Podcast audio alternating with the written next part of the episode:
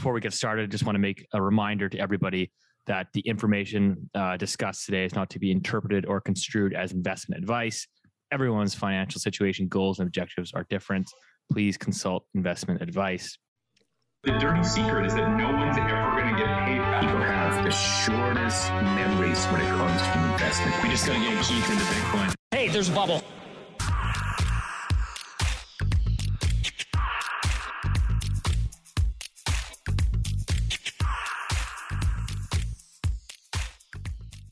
Welcome back to the Loonie Hour, episode 21. As always, joined by the three amigos here. We've got Rich Diaz at Acorn Macro Consulting, the Tom Brady of macro.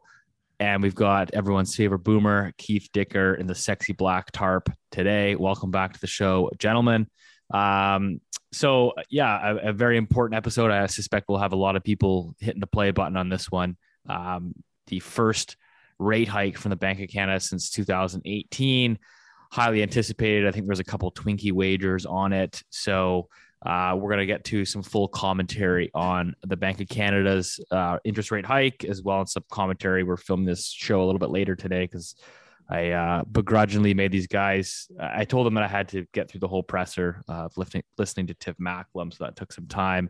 That guy is extremely boring, but uh, we'll get into that again in a little bit here, and then we want to touch on uh, some of this uh, commodity boom that we've got going on. Uh, obviously, that's going to play into some of the inflation uh, moving forward, and then sort of an update on on Russia Ukraine here. So that's kind of the the docket for today's show. But yeah, I guess first and foremost, let's lead it off with your first rate hike uh, since 2018. So 25 basis points. I think it was baked in the cake. I had people even though texting me the day before, being like, it's not going to happen, Russia, Ukraine. Like the guy had to move. Uh, there's political pressure, I think, more importantly, on central bankers that they have to do something and they have to at least act and pretend to be tough on inflation. And so there really wasn't a choice, which we'll get into moving forward, of how many more rate hikes they're going to get into. Um, and then we had uh, Tiff Macklem's commentary following up today. So they hiked rates yesterday with no real like announcement and they followed up today with a little bit more context on that announcement, which we'll get into. Uh, but I guess your initial reaction, Keith. To what? He's sleeping. Sorry, guys. He just woke up from his nap. uh, so, you know, I, I love these events and um, I forget what word used to describe. T- what did you describe Tiff as a couple minutes ago? What, what I said he's boring as hell. I said I miss I miss Poloz and his uh, his metaphors that he had. Yeah, yeah, I, you know, so I, I, like all these guys for what for what they are. You know, it, it is what it is with these guys. So, uh, so what? So a couple things about today's presser. It wasn't really a presser, by the way, and it is very different. If you're listening to it from what I say, you're going to say, "Oh yeah, that, that's right, it was different." So for the Bank of Canada normal um, meetings they have, they have a presser afterwards, which is hosted, not hosted, but hosted by the Bank of Canada, but the people invited to ask questions at, at the q&a is the mainstream media guys for so bloomberg you know ctv cbc and, and guys like that. Um, and you know from, from my perspective those there are a lot of beach ball type questions. They're not really representative of what investors and managers or, or, or the everyday person is thinking about. Um, so it, you always watch those pressers. I do anyway, just to see what he says, right? Because they don't really, you know, uh, and if you watch any of the Parliament uh, Q and A sessions or anything, the politicians, uh, you know, they never answer the question they're asked. They just say what they want to say, right? So it's kind of funny. So that's what you watch from the normal pressers with the Bank of Canada. Today's presentation was hosted by the CFA Society in Toronto, and um, the, the Q and A was really good. Like there, there were there were some thoughtful questions in there. Uh, a lot of them were sort sort of overlap with what you'd get from a from a regular um, Bank of Canada presser. But but these were really good. So if you have a chance, go back and watch the recording on it. It'll be on the Bank of Canada website. But overall, the theme, and again, if you listen to what the Bank of Canada is saying, when they explain what's causing inflation in the Canadian economy uh, they're touching on everything. They're very accurate with that, and and, and that's great.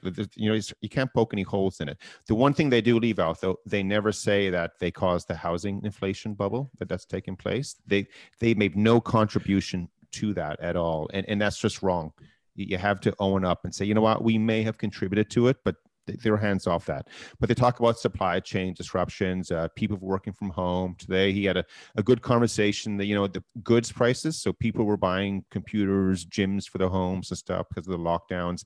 And they were spending less on services, you know, going out to eat and, and things like that. And all that is correct. Um, however, they're also very adamant that the response to control inflation is going to be them raising rates. So on the one hand, he said the reason inflation has gone skyrocketing is because of the shutdowns and people can't, you know, commodity prices have gone up and all that stuff. And of course, Russia, Russia, Russia is, was the first thing he mentioned. What's causing inflation, which only only started two weeks ago. So that's that's a bit hard to reconcile. But again, the takeaway from it is one thing for us to joke and say, you know, they don't know what they're doing and all that stuff. They they do, but the takeaway message is they're going to raise rates and, and they, they're going to continue to do it until they're not able to anymore. That was very strong today, the message was. And he even said, hey, he, they wouldn't be afraid of raising rates up by 50 basis points during a meeting. So I thought today's meeting was actually a lot more hawkish than what I was expecting. And um, but overall, like, I, I do encourage people to watch it. It was it was pretty good. Yeah, before we uh, jump to Rich's commentary here, I just uh, yeah on the on the housing front, you talk about central bankers never taking the blame.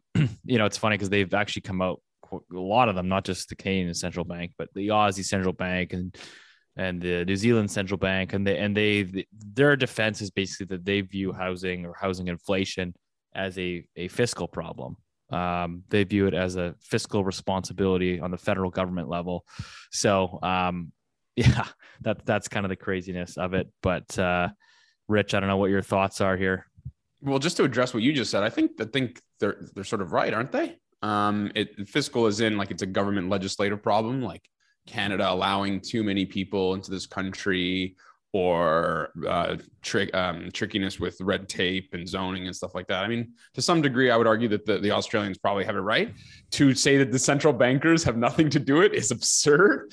Um, I don't know if I was if I was Tiff Macklem, I wouldn't want to tell everybody I was doing a shit job in a, in a, in a press release or in a presentation. So I can understand him sort of skirting that that answer. Um, as far as the, the, the, to be honest with you boys, I did not watch the the presentation. I knew the two of you guys would do it. I, I've watched so many of these, whether it was um, Mario Draghi or or Ben Bernanke or Jerome Powell. Um, my point is, I think you're right. I think they had no choice. I think they had to do it. I think what's interesting from Keith's comment is, I think something that we should. Um, I think it's going to flow into sort of my um, broader macro picture when we get get into it, which is to say, although the invasion of Ukraine is sort of top of the mind and top of the headlines, it's kind of screwed up to. You know, we're going to get into this later. It's kind of screwed up to admit it. It's kind of it just doesn't have that I don't think it doesn't really have that much impact on the global economy in the medium term. And I think that that's what these guys are sort of trying to address, which with I think the more hawkish comments. I mean, that's sort of my view. I don't have any anything more to add.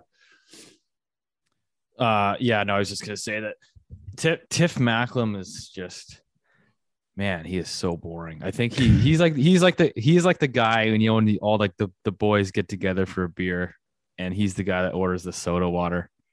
I don't trust. I don't trust the guy that orders the soda water. Yeah, no. And um, uh, but he's supposed to be boring, though, isn't he? I don't know, man. But I think Poloz would slam beers. well, never. That guy, I, that guy looked what, like a bro. What is it? Um, uh, Abraham Lincoln, a man with no vice, has little virtue. Poloz is like the Poloz is like the guy that comes to like your beer league hockey game with a forty-eight pack and crushes 12 of them after the game in the parking lot. Um, but yeah, I don't know. In all seriousness, yeah, I think uh, you know, watching the presser, basically, the takeaway that I got was that he was quite hawkish, uh, more hawkish than I was anticipating. I thought that he might use more of the Russia Ukraine as as more air cover to to not raise. But I mean, the one thing they did say was yeah, they'll, they'll continue to kind of monitor uh, inflation. They'll monitor its impact on the housing market. I think the one thing that he said, which I tend to disagree with, which was that our economy can withstand higher interest rates. Um, and I, I, I, again, I think, yeah, okay, we can withstand 50 to 75 basis points, maybe 100 basis points, but I still think that I think I think everybody's wildly over optimistic in terms of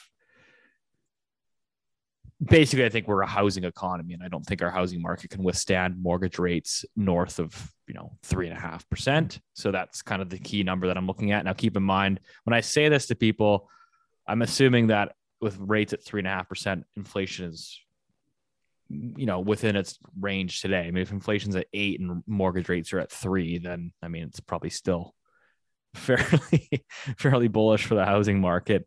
Party Um, on. Yeah, I don't know. I mean, what else? What else can I say on? I mean, I'm kind of curious your your your guys' thoughts. Do you guys have any updated views on the projection for end end of this year? I mean, I know we've all been somewhat on the same page of two, three, maybe four rate hikes this year. Um, do we get we next next announcements in April, right, Keith? Is that do you do you think we're getting another 25 basis points in April, or do you do, does he pause and wait for the next meeting?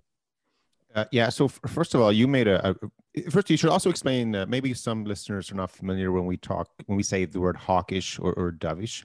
Maybe explain what that is. But before you do that, you actually, when I was listening to you, I'm thinking, oh yeah, like you, you just hit on the most important message that came out of the, the Bank of Canada's meeting today. Um, was that he said, hey, the Canadian economy has enough slack; it can absorb higher rates, and I don't think it can. That, that that's my own view.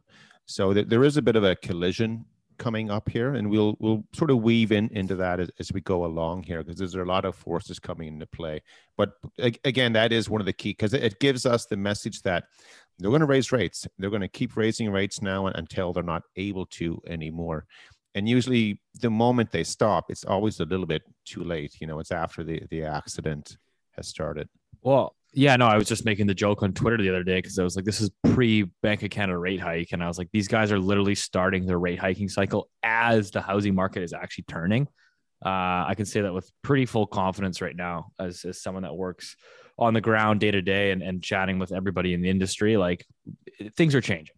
Um, when you say when you say turning, do you mean the month on month rate of change um, is negative? Do you mean it's just the, that second derivative has slowed, or do you Okay. mean the year on year prices are now the year on year price change is now negative? Is that what you mean? No. Uh, yeah, that's a good that's a good question. So everyone's like, well, is that going to show up in the data? Like this isn't going to show up in the data for a couple months, but like I think what you're starting to see is like housing activity is beginning to slow. It's coming off of like all time like record hot Fever pitch.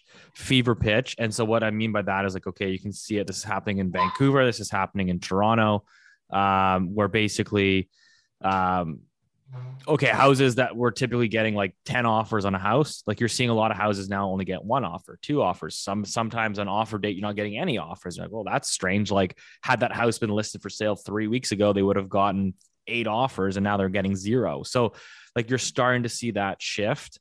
Um, I would say that's kind of what I'm saying. So it's like, are prices falling? No. I mean, is it still extremely hot market? Yes, but it's starting to change and we're just beginning our rate hiking cycle. So I find it like the timing is always ironic because I mean, I think there's a strong argument argument to be made that it takes some time for monetary policy to filter through into the market. Should they be a little bit more proactive and say, hey, housing's starting to get really out of control. Maybe we should do a quick 25 basis points here to to slow things moving forward. It's like they kind of wait. They just wait. They waited for so long, and I think they're obviously. I think they're behind the curve, and now they're tightening. In my opinion, they're going to be tightening into a slowdown.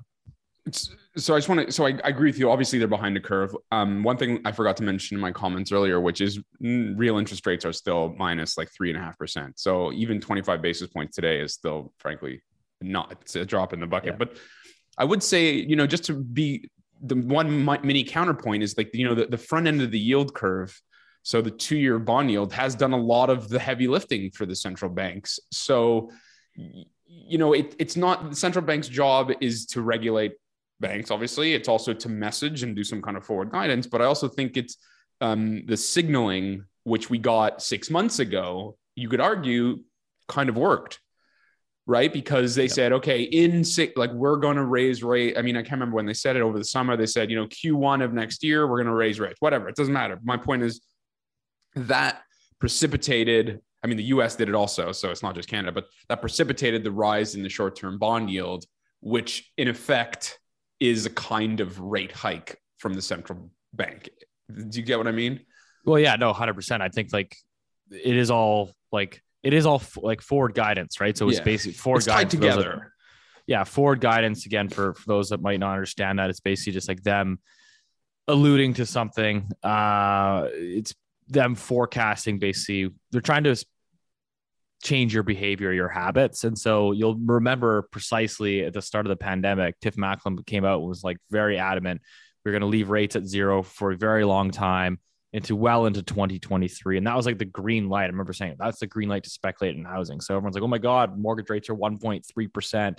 This guy's going to leave them there for the next three years. Let's go load up. That's what they did. Now you're seeing, like, I see it with clients all the time. Hey, rates are going up, aren't they? Well, maybe we should wait. Maybe the housing market's going to start to slow down. So it's like just them like talking about rate hikes starts to change consumer uh, behavior or market sentiment. Can I ask one more question? Sorry, on the housing, I'm just really curious. So I know you said that the, sort of the volumes and transactions are um, slowing down, and sort of the froth is maybe it, you know it's coming off the boil a bit. Are you seeing more uh, inventory? So, or are, are people, you know, you know, there was like, oh, we're not going to sell, we're not going to sell because of COVID. We don't know, blah, blah blah. But are you seeing that? Are you seeing the inventory numbers change or not at all? Uh, slight, not really, slightly, but like I, what I will say is, what I will preface is that we're actually entering into the busiest time of the year for the housing market in terms of so March, The se- April, May, housing very seasonal. Housing very seasonal. very seasonal. So March, April, May, every single year, March, April, May, that's where you get the most number of new listings. Everybody lists their house for sale March, April, May. I don't know why. It's just what it, what it is. So um, I, I my thought process is like, okay, the housing market is clearly starting to slow down. We're now going to be entering a period where seasonally we get a lot of new listing activity. Is the buyer demand going to be there to meet that listing inventory? Um, and and my suspicion is yes, yes, it will still be a probably still be a balance to sellers market here in the spring, but I mean it's it's definitely changing from all time frothiness. Um, the only other thing I'll just touch on here and get Keith maybe your comments uh, to summarize on this, but um, so people were asking about we we talked about this on the show before, but uh, on the so keep in mind right, so the Bank account raised variable rates or sorry they raised the overnight rate by 25 basis points. Obviously that changes the bank's prime rate which is tied into your variable rate mortgage.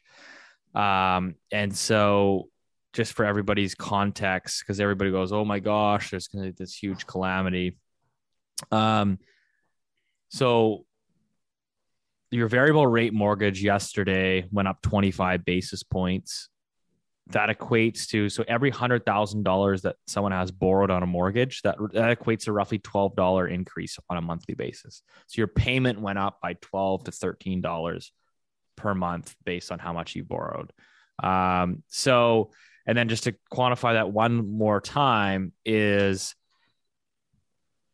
not only about half of variable rate mortgages actually have floating payments. So most half of variable rate mortgages have fixed payment structure. So even if the Bank of Canada raises 100 basis points, your mortgage payment will stay the same. The only thing that will change is how much of your payment goes towards your principal pay down. So people just think, oh, you know, Bank of Canada raises its rate six times this year. That's going to equate to, you know, the average mortgage going up three, four hundred dollars a month. Nobody can afford it. Everything's going to blow up. No, keep in mind, a lot of the big banks, their product has a fixed variable rate payment, um, which takes a lot of that risk out of that market. So that's something I'd sort of preface. Um, Keith, I don't know if you have any commentary on any of that, but Uh, no, but you did ask me just a few minutes ago about what are the rate expectations coming up. So the next meeting is on April 13th, and the percentage of a rate hike is 188%. right? So so basically what that means is that a 50 basis so the probability uh, there's a high probability that the Bank of Canada will increase rates by a half a percent at the next meeting. half, so 50 Yes. basis points. Well, it's not 100% guaranteed, but it's it the market is leaning towards that right away. So 25 basis points is in the bag. If they don't do that, it's you know they're going to shock the world again. but the market right now they're saying, you know what, there is a there is a chance that they do 50 basis points as well. So you know maybe uh, where is it? Um, for Who everyone- wants? Yeah. Oh, the I, Twinkie, I the Twinkie box is is coming up here. d- do, okay. Do we have a do we have a Twinkie bet here? Does anybody have uh 50 basis points in April? I'm going with no. I'm going I'm with going no. with yeah. I mean, now I do like Jesus. Twinkies, mind you. So This, sh- this uh, show is as boring as Tiff Macklem. Holy smokes. No, Uh, I think we're pretty cool guys, actually. So we're we're Oh, not boring. are we gonna go? so let's are we going? Yeah, hold let me on, just no, go no, through. no, no. Are we going around the horn? Are we going around the horn here? Who's got? I got. I'll go 25 basis points in April. Oh, me? Yeah. Oh, oh, no. I don't I don't think they'll raise rates. No. I think they'll do four times this year. So this is the first and then because I think the, the reason we're gonna I think and it, it actually is a good segue. Keith, you're up next, but this is a good segue because I think the Russia thing is gonna get worse before it gets better, and then they're they're gonna get they're gonna get scared off off off the off their path. So I'll take I'll take the I'll take the uh, under. I'll take a zero for next meeting. Oh man, Rich is gonna start eating my Twinkies. I love Twinkies. so Um, much confidence in the old boomer, eh? So much confidence. I know, I know. But uh, you made a good point, though. So if if there was none of this, um, you know, this crisis and war taking place, um, you know, a- again, 25 base points are in the bag. That's going to happen. And I do think they would love to do 50. I don't know if they would. I, I would actually put money on 25 basis points.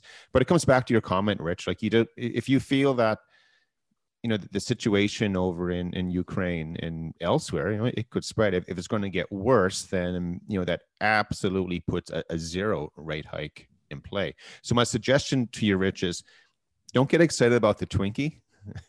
you need to look at the Canadian Bankers Acceptance Contract, my friend. You you can Hey. buy a nice yeah you can you know No, make no, no, no. enough to buy like five condos from the king of Kitsilano. You can do this. I want a, I want I want a condo in Banff or somewhere near Calgary. That's where I want. Hey, come on down. Come on down.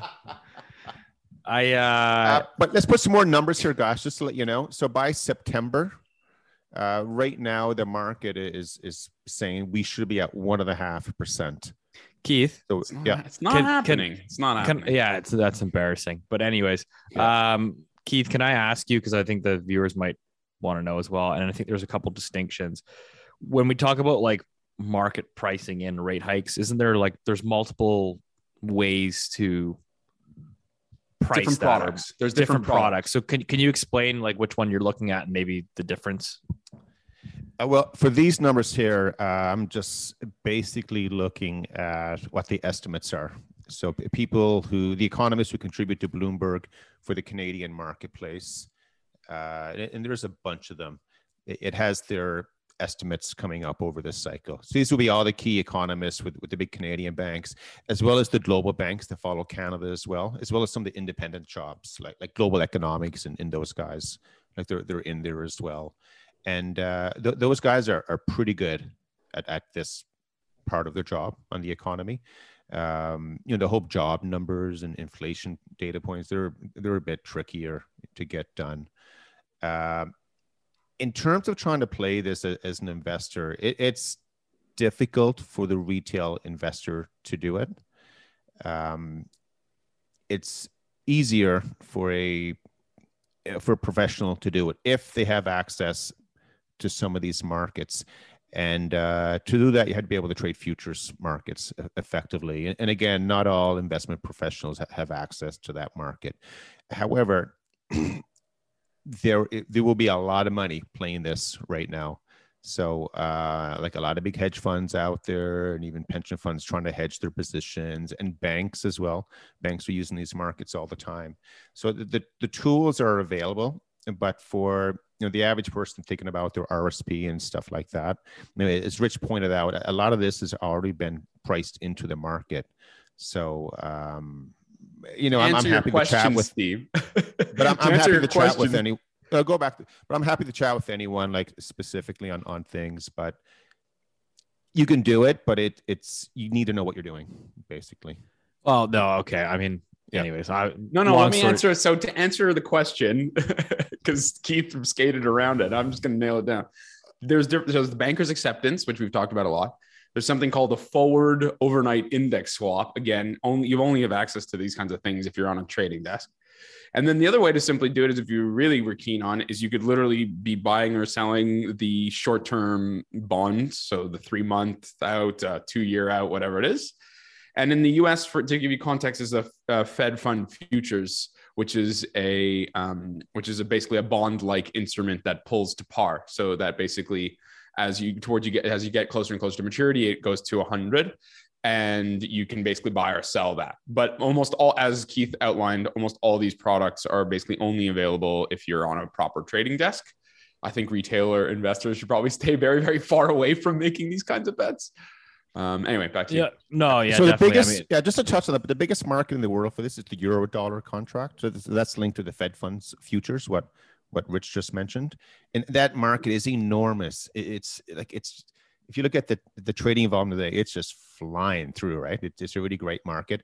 The Canadian equivalent is the Canadian Bankers Acceptance Contract, which which is a, a play on the Canadian uh, the Canadian Central Bank rate, but there's a bit of a, a, a credit spread attached to it as well, because that got a bit funky back in uh, when the pandemic, you know, was kicking in in 2020. So th- that was the long answer, you know, from maybe I made it too long, no, but yeah. there So are let's- opportunities, but don't the average investor, you know, listening think, yeah, I'm going to run out and, and short the Bank of Canada because uh, you sort of got to know what you're doing. And most, you know, if you go to your mutual fund guy, he's not going to have a clue what you're talking about. If you're gonna so long story short is if you're going to it's safer for everybody here that's listening just to bet if you're gonna wage if you're gonna wager wager wager a twinkie and uh you know keep it simple. By the way i think keith has the only box of twinkies in all of halifax. So um geez your your your, your house is gonna get targeted here.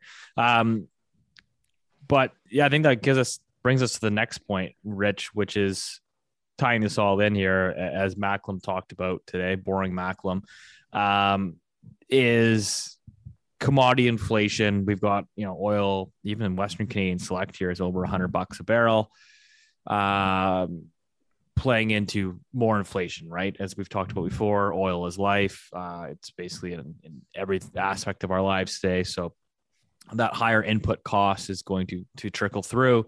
So, and then we've got uh, you know Ukraine and Russia, which are huge, uh, you know, wheat and grain uh, suppliers. Uh, what are they? I don't know what Ukraine is. Was it 30, 40 percent of wheat supply? I don't know. Rich, you'll you'll know better. I'll I'll, I'll turn this to you. But how do you see this sort of playing out? Um, in, in markets and, and in general, right? The biggest thing I'm looking at is like, oh my gosh, like if you think food inflation's been bad over the last 12 18 months i'm like this this could get really nasty and i think that's that's when you get that social unrest right i mean like hey, it's all fine and dandy a little bit of inflation here but when people start saying hey i can't put food on my table i think that's when people get really upset. Um, yeah, so I think what's important to I think so one of the things I object to is is central bankers using what's going on in Ukraine um, and relating that to inflation that we're seeing. Because remember you're what what is inflation? Inflation is some kind of price index whether it's a producer price index or a consumer price index and it's the change so the year on year change or three month on three month or whatever it is but it's the change over some over a time frame that's in the past yeah? So the fact that oil's gone up 10 bucks or 10% over the last you know two weeks or whatever it does not i mean that's the idea that they would um, blame current inflation on what's happened in the last two weeks that's just that's just bogus. So let's just keep it i think it's important that we understand sort of the definitions of what we're talking about as far as um, commodity prices i think what's really fascinating is um, before this kicked off in ukraine before the invasion of ukraine um, non-energy commodity prices um, so what is that? That's everything from gold to pork bellies to cattle and milk and everything in between. That had already ra- reached sort of the all-time high and the all-time high according to the goldman sachs um, standard and poor's commodities index was april 2011 um, if you look at grain so there's different ways obviously that's that's made up of a bunch of different indices for commodities obviously i excluded energy because energy is just sort of its own market and it's its own sort of animal. But uh, what is non-energy commodity prices? That includes agriculture, industrial metals, precious metals, ferrous metals. Um, it also includes, um, we mentioned agriculture, but in, in, in important in that agriculture index is obviously grain. And that's where things like wheat obviously really matter. And your point about social unrest, um, if you'll recall that April 2011, it's sort of not an accident, or maybe it is a coincidence, but that the, um, what was it called? The Arab Spring happened in and around um, the summer of 2011 and you know who can blame them right i mean these countries um, so the poorer you are in general the more and more you spend on food relative to your overall disposable uh, sorry sorry yeah relative to your disposable income the more and more you spend on food and grain in some way shape or form is the most important uh, food stuff in the world for everybody whether you're chinese whether you're african whether you're canadian whether it doesn't matter, you're spending the, the vast majority is either grain or a derivative of grain. So if you're buying beef, you know, um, lots of animals will eat corn, or you know, not everybody is rich like Steve. They can eat grass-fed uh, Kobe beef, but for the rest of us, we're eating USDA meat, and it's almost all of that is corn-fed, and so that's why people are. And then, and then we didn't even talk about the fertilizer point, which is also used um, in growing, obviously, all of these um, foodstuffs. And so, you know, I'm looking at the grain index right now, which, um, and you can, and we're back to basically just a sniff below, um, below all time highs again, 2011. Um, and I think the, the, the really important thing I think we're all sort of forgetting is, and why I think it's going to continue to ratchet higher is two reasons. One, is inventories were already quite low for various different reasons. There was a really bad harvest in Brazil, I believe. I think a lot of key, um, uh, what's it called, storage facility. There was a storage uh, facility you mentioned. Dry, yeah. dry. Uh, yeah. Sorry, just quickly chime no, in no. here. Um, nations. So uh, in Canada, uh, forty percent of Western Canada's grain output um, was was basically wiped out due to dry dry conditions, essentially um, last year. So uh, yeah, basically yeah. it says here stockpiles of wheat in Canada dwindled to 15.6 million tons at the end of December, down 38% from a year earlier. Yeah. So so it, it, relates to the oil sector in a sense because you know you had and, and obviously the shutdowns and the lockdowns they affected it. There was shit weather over the last little while. It's sort of just like um you know it's like a perfect storm. But I also think what's also really important, especially this is true for the basic materials um, sector. Um, you, I don't know if any of you guys have noticed, but lithium prices are through the absolute roof. Partly this is because of the lockdowns, but it's also partly because, and I mentioned this in my oil rant from a couple weeks ago, it's a function of the capex spending. So what's capex? Capex is capital expenditure for mining and metals companies. And that's at a relative to sales, relative to assets, relative to any way you want to sort of measure it over time. The capex spent on resource extraction has is basically at 20 year lows. Um, and why is this true? Because of a lot of green energy policies. I'll skip that. I'll skip that rant for now. But the point is, is it? I mean, regardless of why it's happened, it is happened. So you got short term inventories are low. The long term, medium term prospect for improving those inventories are also low. And then obviously demand is is coming back online um, and so you, you've just sort of got this sort of perfect storm. And I think that absolutely think commodities are going to, and then obviously you've got the Russia China thing. Russia is a huge producer of um, commodities, um, especially for the West. Um, and yeah, so I think I think we're we're I mean over the next little while, I think we're definitely going to see some higher commodity prices. I don't know if it'll be sustained. I mean, humans know how to grow and accumulate grain, so um, just to quickly touch on this before I get to Keith's comments here, but um, so uh, CP Rail here in Canada is actually potentially voting to go on strike as of March 16th, uh, which could further disrupt uh, deliveries of key fertilizer for farmers, just as they're trying to sort of play catch up here. Um, Canada, along with Russia and Belarus, are one of the main sources for the world's potash, uh, which is commonly used in fertilizer. So, uh, yeah, turning into a bit of a shit show. Like I said, I think uh, if you want to get, uh, yeah, you might want to get long some food, get long a Costco membership because uh, I think it's going to get more expensive to put food on the table here moving forward. Uh, Keith, any any sort of comments and maybe how you see this shaping up into financial markets as well? Like, you know, uh, obviously we see the the dollar wrecking ball is is certainly part of your your bull thesis, and that seems to be playing out as well.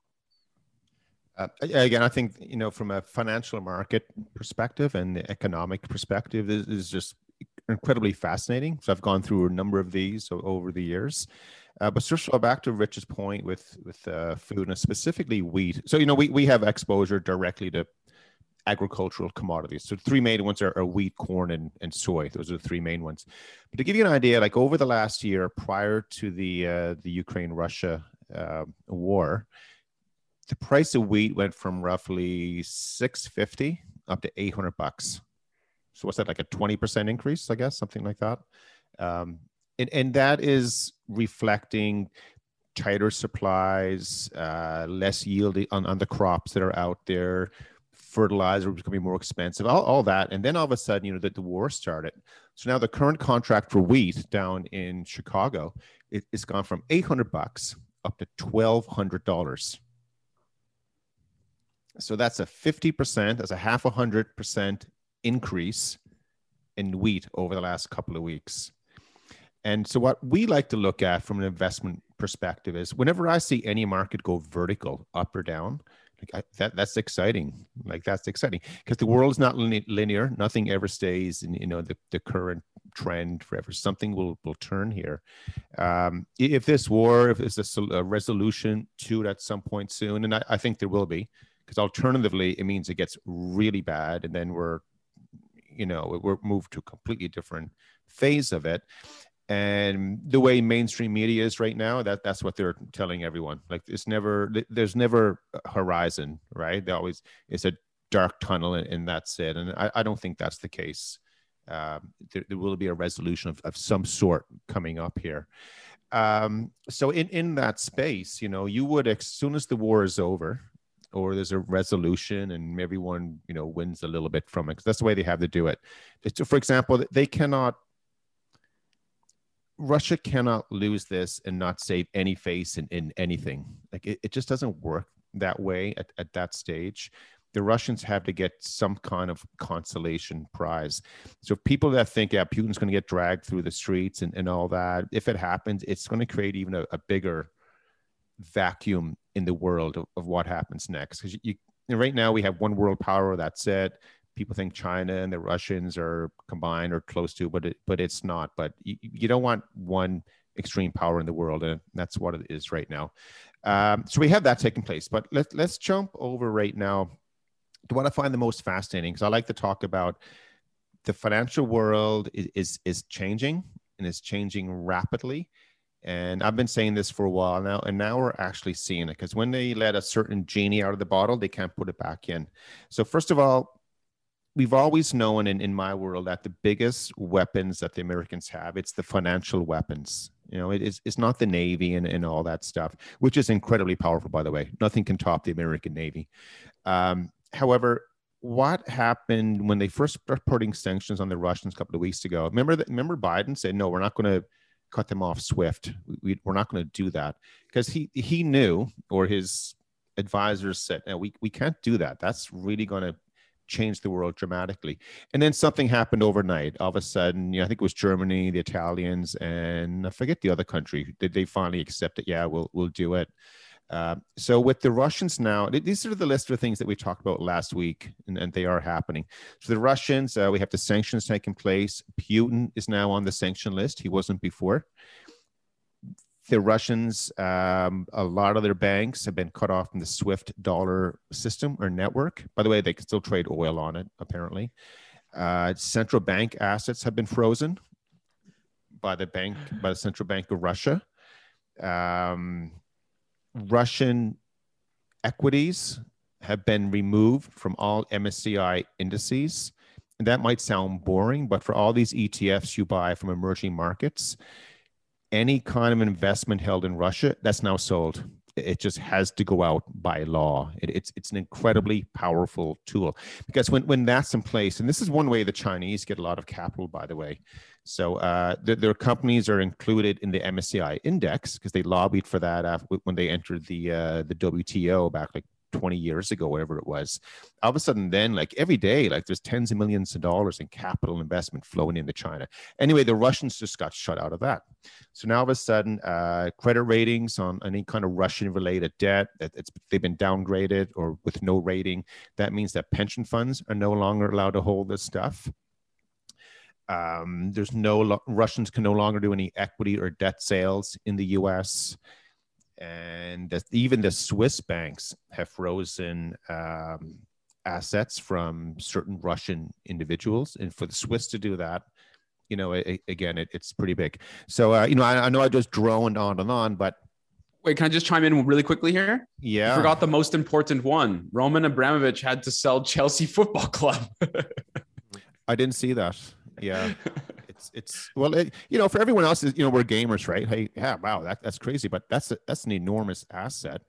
I don't know who's going to buy it but um we'll, we'll the saudis. Well i mean the, the, saudis are up in arms today right? You know because the the iranians might have their uh, the sanctions lifted lifted against them. But everything here is is is connected.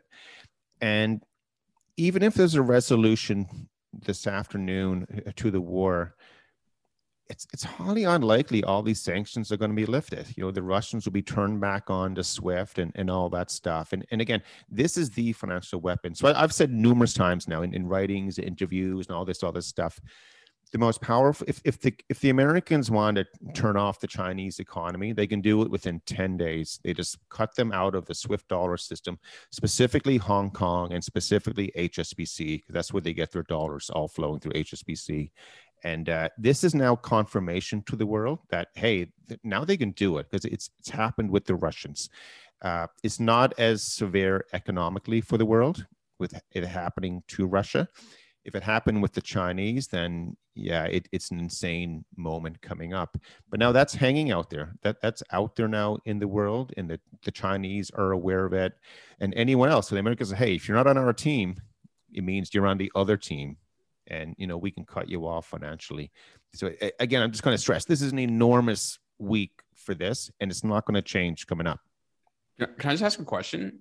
Um, keith i mean does this accelerate china's desire to pull away from the us with respect to the um, yeah i mean all these funding markets whether it's um, dollar trade whether it's the petro dollar you know what i mean um, people have talked about the Petro Yuan in the past. Is this? Do you think this? Do you think that's bogus, or do you think that that accelerates all of these trends to kind of delink and de- uh, disconnect the Chinese financial and and um, sort of trade credit markets to the U.S. and Europe? I mean the, the, the petrol ruble yuan. You're gonna have to think don't, of a better don't name start. For it. Don't start. No, no, but I- honestly, I that's- I, know it. we're joking, but that I'm, I mean, if you're, if you're, if you're Xi Jinping, you've just got to, you've been like, you, you, you've almost certainly been startled by the speed and the effectiveness of this, frankly, act of war. And I was just wondering if you thought that, that Yeah. the Chinese will take pause, or will they accelerate their plans, or is it all BS? And So I, I love that question. Like Steve's question earlier wasn't very good, but you just answer it anyway. But th- this is a much better question. Uh, so one thing I didn't mention though with, with Russia, there are bank runs now. People are scrambling yeah, to get AT, US lines at the. ATMs. There's lines at the ATMs, Yeah, like and then Bitcoin jumped. People are Going argue into crypto. You hear that, Keith? Yeah, like crypto it was jumping up. But everyone, like even today, for example, and you know, you got to take everything with half a grain of salt as well. But uh, there are rumors in Russia tonight that um, they're going to uh, impose martial law, and any male 18 or over, they have to stay in the country, and then they can be, you know, conscripted in, into the army. So uh, because like, people are was- leaving. There's some flights out of um, Turkish Airlines has seen huge, huge amounts of flights out of out of Russia. yeah so so again like again life has changed dramatically and and that's that's not going to get reversed however this is resolved. Financial markets will reverse aggressively. I'm a true believer in that. Uh, but back to the other question about, about the chinese. So first of all no one likes the current system. It, it's a system that just evolved. And the reason it evolved was because when world war ii w- was over and during that time everyone in, in the world they all moved their assets to america. Because America, even though they were heavy, heavily involved in the war, not one shot was fired in the U.S. Right? The U.S. is it's physically imposing. No one can attack it and all that. And that's why all, all the wealth has stayed there. Uh, all the loans after World War II to get things going, again. it went, all went through the U.S. American institutions and all that. So here we are now, like years later, and it's it's grown in, in into this behemoth where there's there's no alternative, Rich. So they want an alternative, and everyone's wanted one for a long time, but no one's been able to create one.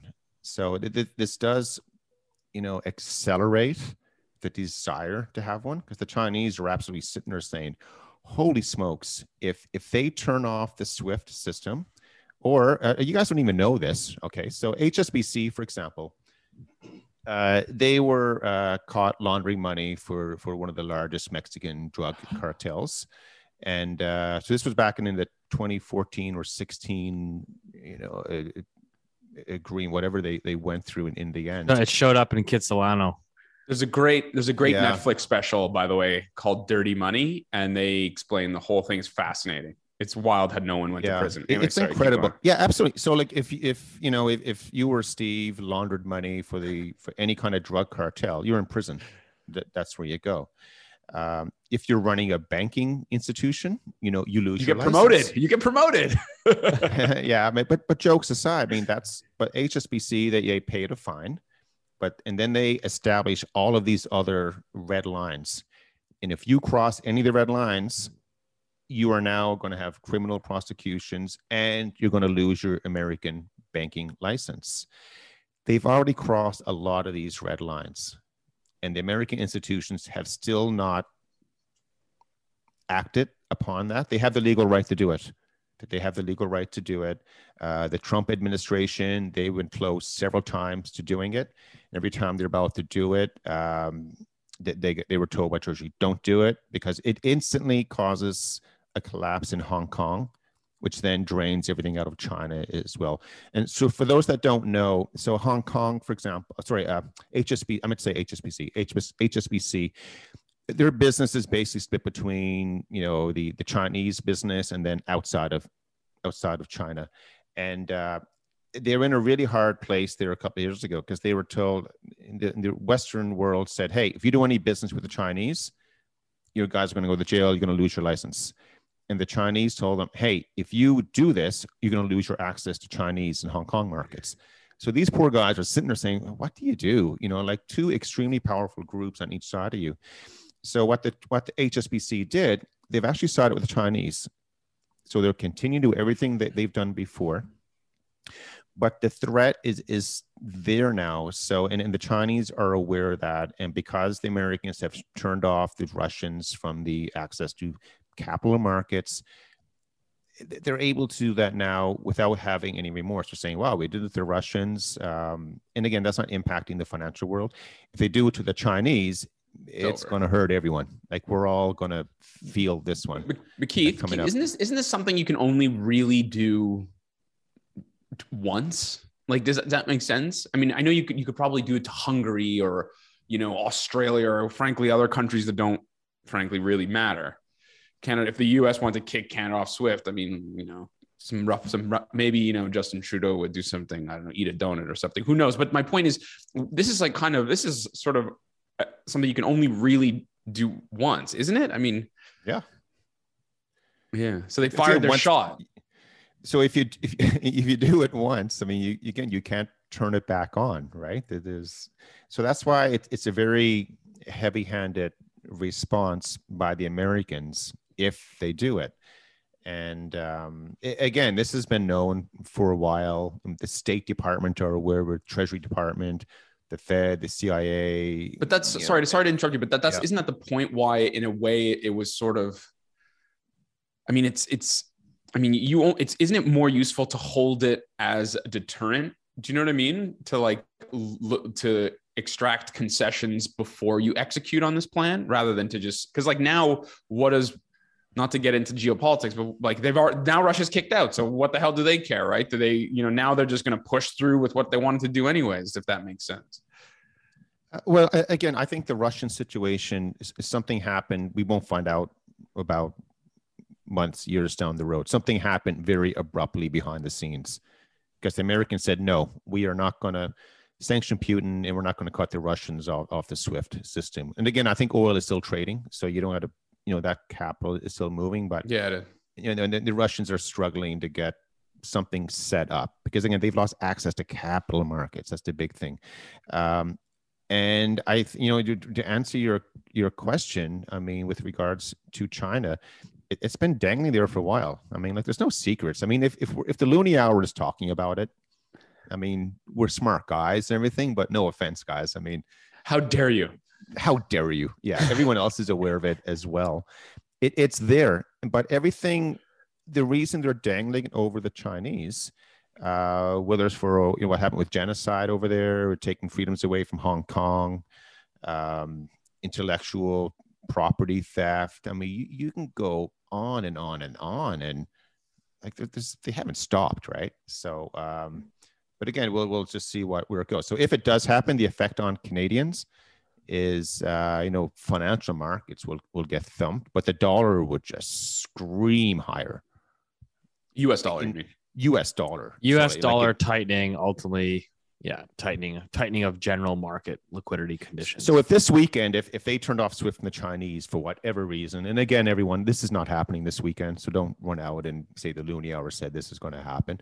But the the main dollar index, the DXY index, is about 98 right now this morning. On Monday morning, that thing would open up at about 125, 150. Like it won't even be priced.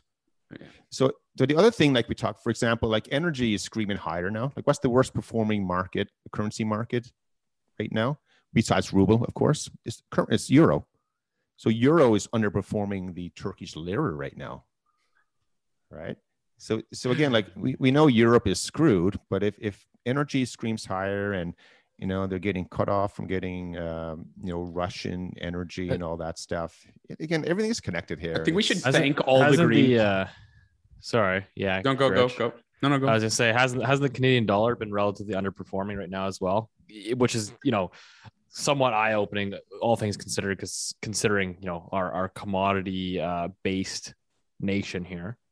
Um, yeah, I mean- Canadian dollar's done quite well actually, guys, because it's it's getting a bit of you know support here with with oil, you know, going higher.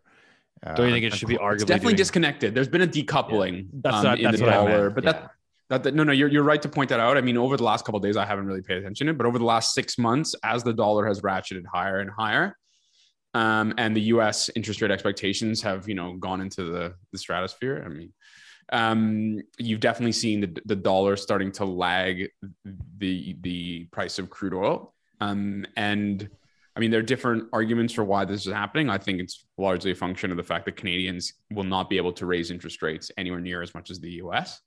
As for a bunch of reasons we've covered on this podcast before, but um, but yeah, you're right, Steve, just to point out that um, there's definitely been a it's it's de- disconnected from oil in a little bit. that's where we end it right there on the Canadian dollar. Um, just to summarize, we do have a bet on the table in for April. Uh, Rich Rich is going with no rate hikes from the Bank of Canada. Keith and I are in the camp of 25 basis points. So there is another Twinkie on the line. And uh, as always, we appreciate the support. All we ask is that you share this podcast with at least one friend, one family member. Let's continue to grow the Loonie Hour community. We appreciate your support. And as always, we'll see you every Friday. Thanks for tuning in.